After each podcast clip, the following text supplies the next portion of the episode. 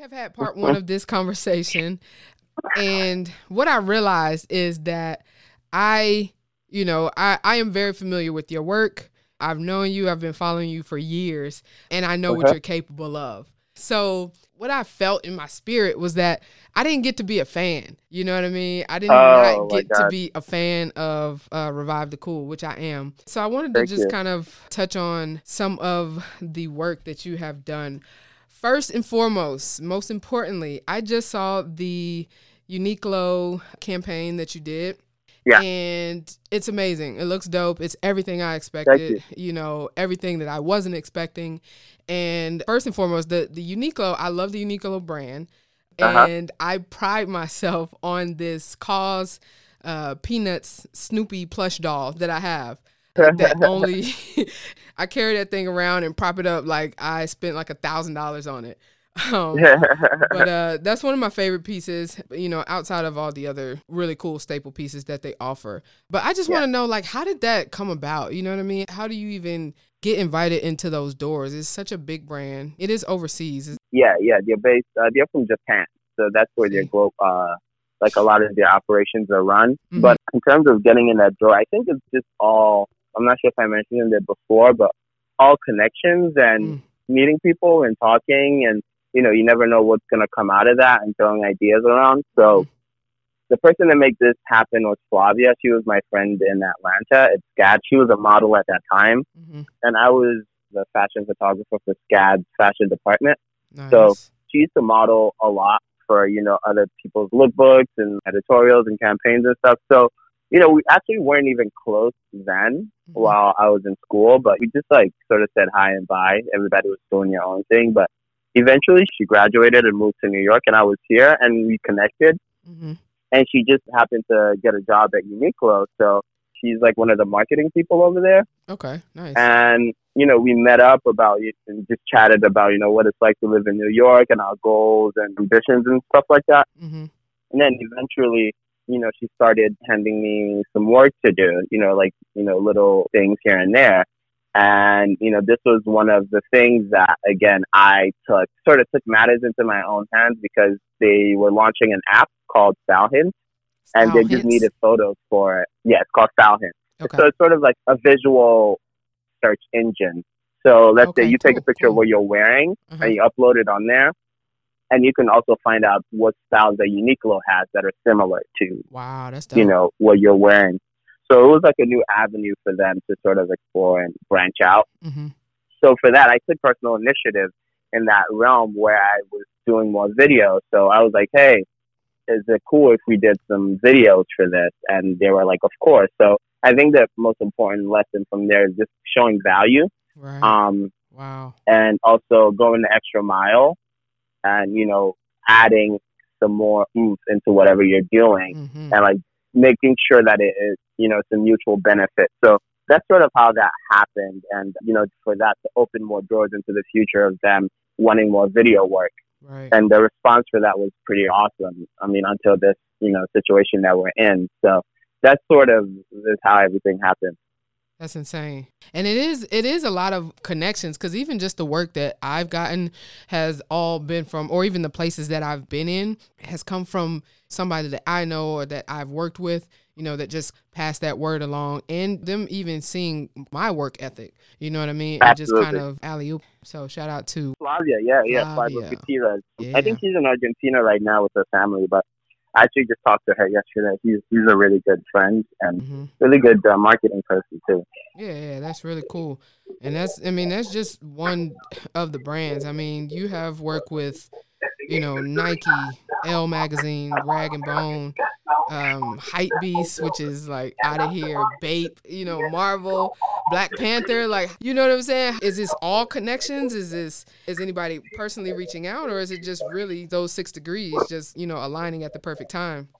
I would say it's partially through work and connections, man. It's constantly putting new work out there Mhm. and also aligning with people. Like for the Marvel thing, after I shot Jidenna's album cover Mhm.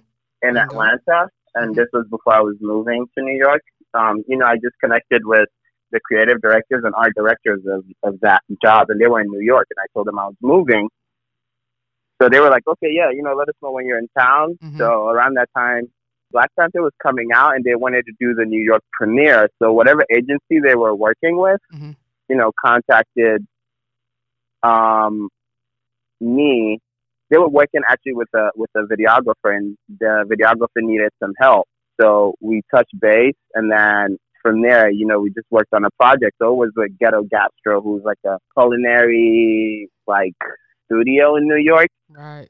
So, you know, they just, again, like, I think everything that I tend to do, I like to go the extra mile with it because what they were paying me to do wasn't something that I actually did. So they were paying me to document the process of these people, you know, coming up with the dishes of Wakanda. Mm. Mm.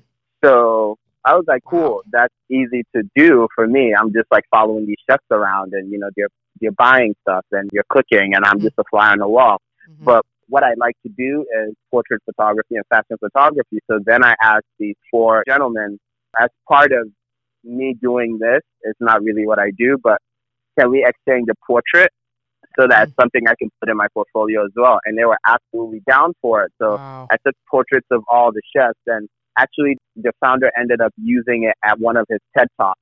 So that was another, uh, that was another like really cool highlight that I enjoyed from that. Um, right. so it's just like going the extra mile. Like whatever job, you're not always gonna get the jobs that you want. Want- But if you're able to leverage, you know, what you're doing with what you want to do, then um, you're able to at least have something for yourself. Because like now I have that in my portfolio and I'm able to show that. But I also have portraits of these, you know, four individuals who are killing it in the culinary game. Mhm. And you know, now we have like a mutual benefit from it because you're using the portraits and I'm able to show my skill sets as well. Right, absolutely. And you do a lot of portrait work. And I see you have gotten a lot of these top models, a lot of entertainers to revive the cool. Can you explain what that is? The deuces over the eye. Like, how did that come about? it came about. I remember I was shooting this model in New York while I was interning, and I always admire brands like i-D and you know magazines or you know just people that have a specific branding. So you know it's like Coca Cola is like happiness, and you know um, Nike is just do it, Just do and it. i-D is just a wink. So I wanted Revive the Cool to have something that would be very distinct, and that if you saw it, you'd know you know who worked on this. So it happened by happenstance, like a little happy accident. Uh-huh. So then I decided to capitalize on that and make it a thing. So then everybody that I kept shooting, I asked them to do that. So I was a little scared at first because when you're shooting celebrities, it's like, oh, Mm. You know, we got the photo, and then you're like, hey, can you put the peace sign by your eye? And they're like, you know, what the fuck is this? Yeah. Like, what if I I don't like it? right. But do you- eventually, on, um, let me let me uh-huh. pause right there real quick. So how is that? Like how did when you say that, have you gotten a weird reaction from it or has it been like an awkward situation or what's been the reception?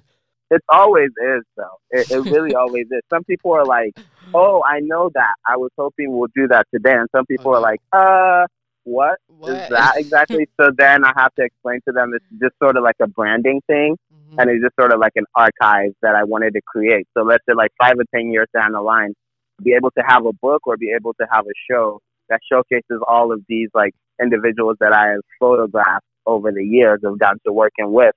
You know, sort of doing that, and the meaning behind that peace sign, especially runs deep, especially back to World War II Mhm. when the Allies won the war.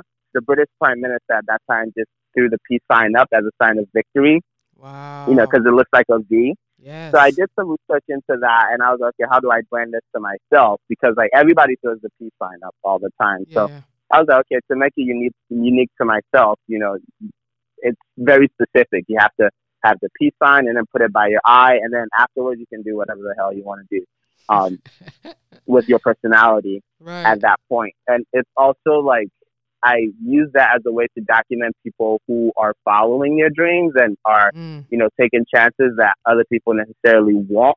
So that's what them reviving the cool man means in that sense. That's so awesome.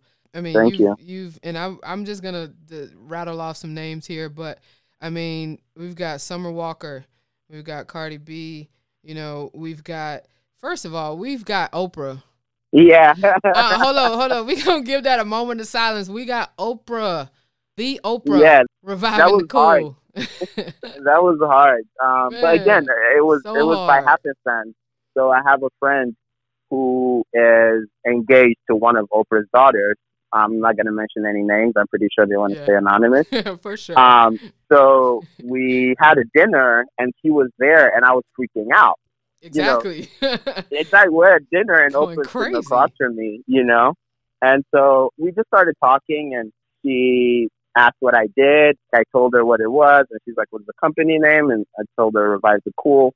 And she was like, "Oh, wow, Mhm. okay, that's really cool." And then throughout the whole, you know, dinner session, she kept calling me Mr. Revive the Cool, yes, sir. which I was like, "Okay, boom. If Oprah likes it, then you know, it's done. You're something good." solidified, right? exactly. So after the dinner, we were just having like photo ops. Everybody was taking photos, and obviously they wanted me to take the pictures of everyone, mm-hmm. which always happens when you're a photographer. All your friends are like, "Hey, let him take the yeah, photo." get them angles Um, right. Exactly. So, and she knows her angles, by the way. She knows Oh. exactly how you should take a photo of her, so she doesn't play around. So I asked her to do that, and she was like, "Okay, what does this mean?" And you know, I sort of described it. She's like, "Okay, I like it." So she did it, and we took the photo, and the, the rest is history. All right, let's pay some bills. Now, check this out. I know firsthand that starting a small business is tough. Just finding the time to work on it can be a struggle between full and part time jobs, spending time with the family, taking care of home. It can all start to feel like you have nowhere to zone out and really lock in on growing your business. Room to Work may be just what you need. It's the only place in Atlanta where you can work, meet, store your inventory, and record your podcast under one roof. There are no high membership fees, and you get to customize the plan and price that you want. Yes, you can afford a workspace that you love. On top of that, you can use my code ICONISH to get free time in their top quality podcast studio, co working space, meeting room, warehouse, whatever. Visit them online right now, room the number two work.com. Schedule your tour today. Don't forget my code ICONISH and tell them I sent you. You shot an artist, like you said before, uh, Jidenna, Cardi B, you know, Black, Drum, Lil Yachty. You know, you've done work with Dapper Dan. How is it working with those people? And a second part to that, I want to ask who was your favorite person to work with and who did you have the most challenges working with? Oh, okay. Now that's this is a trap. ah, watch it Um, carefully. Where's the yeah, I'll. I'll, I'll, I'll thread it. I'll thread it carefully. Um, I mean, I would say navigating those situations. I think always just treat people like human beings. You know, Mm, just treat them like how you'd want to be treated, For sure. and not you know be overly too. Don't try to treat them like you're kings or like they're better than you. You know, in any way. Of course, just be very considerate hmm of their time because those people don't have a lot of time. Yeah, for sure. So being very considerate, making sure that you're prepped, super prepped for all of those situations, and having backup plans. Ask them, you know, like if they don't like this pose, how am I going to do this? If right. you know they don't like this, how how is that going to happen?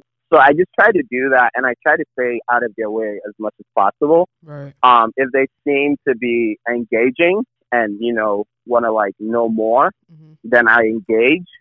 But if not, then you know we just do the work. But I always just try to get to know them as a person without being like a fanboy Right, right, right. For sure. Same here. all the time. It's like, oh, you know, like I like this, I like that, I like that, cool. But you know, we're gonna try and do something different hmm today. And you know, it might feel weird, you might not like it, hmm and if not, just let me know. You know, we'll work around it. If you can give me a certain, you know, leeway to try a couple of things here and there. hmm Um, and usually they're like, cool, let's try something. If they're not liking something, you just switch it, you know, nothing big there. I'd say that one of the biggest challenges was Cardi B, just because, I mean, she's, She's a, a such a cool really. person. Yeah, machine. Yeah, though, she really a is. Corporation. Yeah, exactly. So she Mhm. comes with, you know, a lot of people on set, and the image is very controlled around her. hmm So I think we just had some miscommunication in terms of creative hmm and you know what she was going to be doing on set and when she showed up it wasn't what she was expecting so Wow.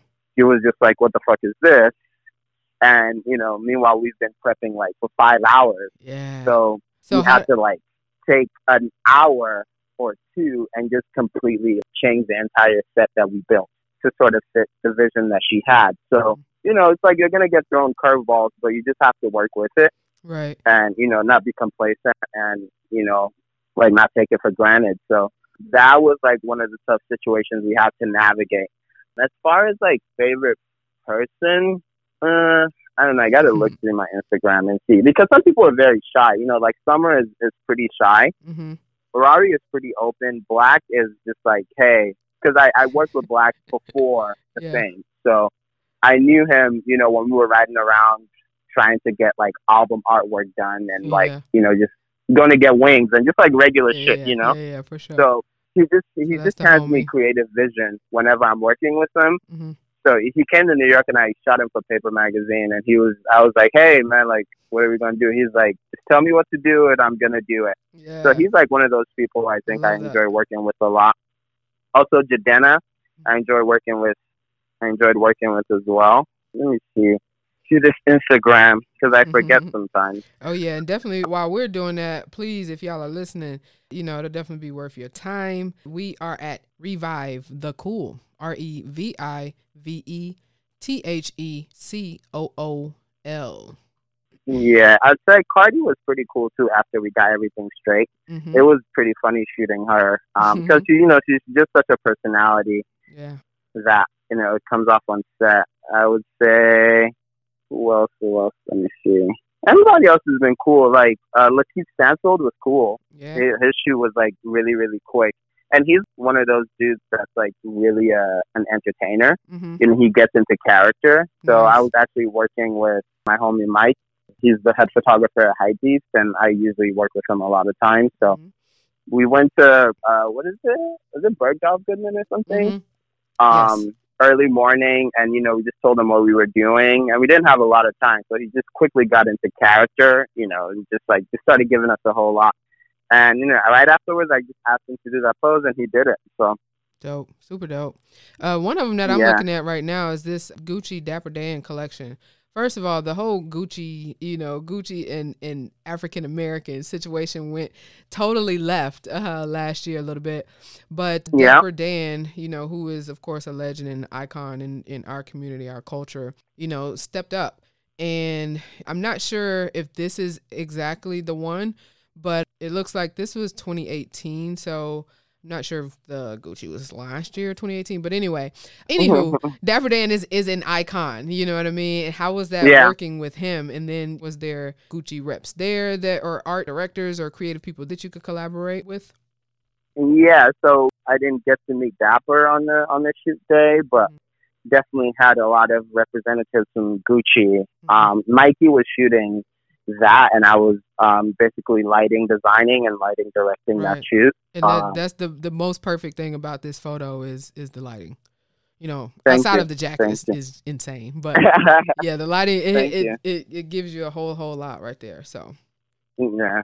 So the, the concept was a bit of like an old school, not gangster, but like you know, like that. Mm-hmm. What do you call it? Like pool hall, early '90s, Yeah. '80s pool hall vibe. With, you know, these cats that are, you know, basically hustlers or like drug dealers or like gangsters. Oh, yeah. You know, trying to get their shit situated. So we just had to make it feel really nice and moody, but. The creative directors and you know the art directors from Gucci were pretty cool hmm it was just a really, really hectic day. I underestimated the amount of help I was going to need, so I just ended up doing a lot more than I thought right. I was going to do hands on. Right. But essentially, you know, they just are really particular about what they want and the brand image. So Imagine. it's like nitpicking, but it's also, you know, how they want to tell their story. Right. Right. And they So, earned that. you know, is sorry? I was saying they have earned that for sure. Exactly. Yeah. Exactly. So just matching that with the hype beast audience and not making it too far fetched and make it relatable was sort of the challenge there. But overall, the that shoot was looked at as like one of the like the best shoots that they had done that year. So I was super excited about that. And I did the retouching on that too. It's so, So- good. It's so good. It was it was a a, a, a tough one. Yeah. Well, uh, you make it look easy because all of them are just like phenomenal photos. So, um, Thank you. yeah, it's so cool. But you know, we take about we take about 500 pictures and then use like two Yeah, pictures. So. exactly. and how long does it normally take you to edit? Let's say even this photo when you did the retouching, how long does something like that take? It depends because like it's just like steps, you know. Mhm. Sometimes I get a color reference from you know the photographer or you know the art director, designer, whoever that we're working with, and then I try to match that or you know do something that's similar but make it stand on its own. Or sometimes I just have to you know creatively find a way to you know tell the story of the image and what's happening by looking for different colorways and color palettes and are gonna match it. So it depends for image. If it's just like a simple cleanup, sometimes it takes like ten minutes five minutes or so. Uh-huh. But I'm so obsessive with color that sometimes it takes me like three days just to get, Yeah. you know, the colors that I'm looking for because I'll have five or ten different renditions of colors that I want to do. And I always like to sleep on things and look at it the next day. Mm, Sometimes sure. you don't always have that freedom, but if I do, then I'll, you know, wait on it over two, three day span to see which ones are resonating the most and which ones are telling the story that I want to do with, I want to go with. And then afterwards, I end up, you know, going in and doing heavy cleanup. And if I have to do composites, then that's another. Sometimes you can end up spending like about four to five hours just on one One photo, Photo. Wow. and you have to do about eight to twelve. Mm. So it becomes boring and redundant after a while. yeah, yeah. But you know, it depends between five minutes and like four to five hours sometimes. One photo. Sheesh. yeah, it- that's- yeah, that's- a lot, a lot goes into image making. Yeah, and that's why I'm glad that you said image making because that to me really separates a photographer or a person that shoots photos, takes photos from Mhm. an image maker. It's like it's a whole nother level, you know. Absolutely. A lot, a lot goes into it. So even my one a day, an object a day Mhm. series that I've been doing, like during this quarantine time, Uh-huh. still, they still take a lot of time. You know, sometimes they look like, oh, we just take the picture and put it there, but we spent like three hours just like trying to dress the prop and trying to get the lighting right.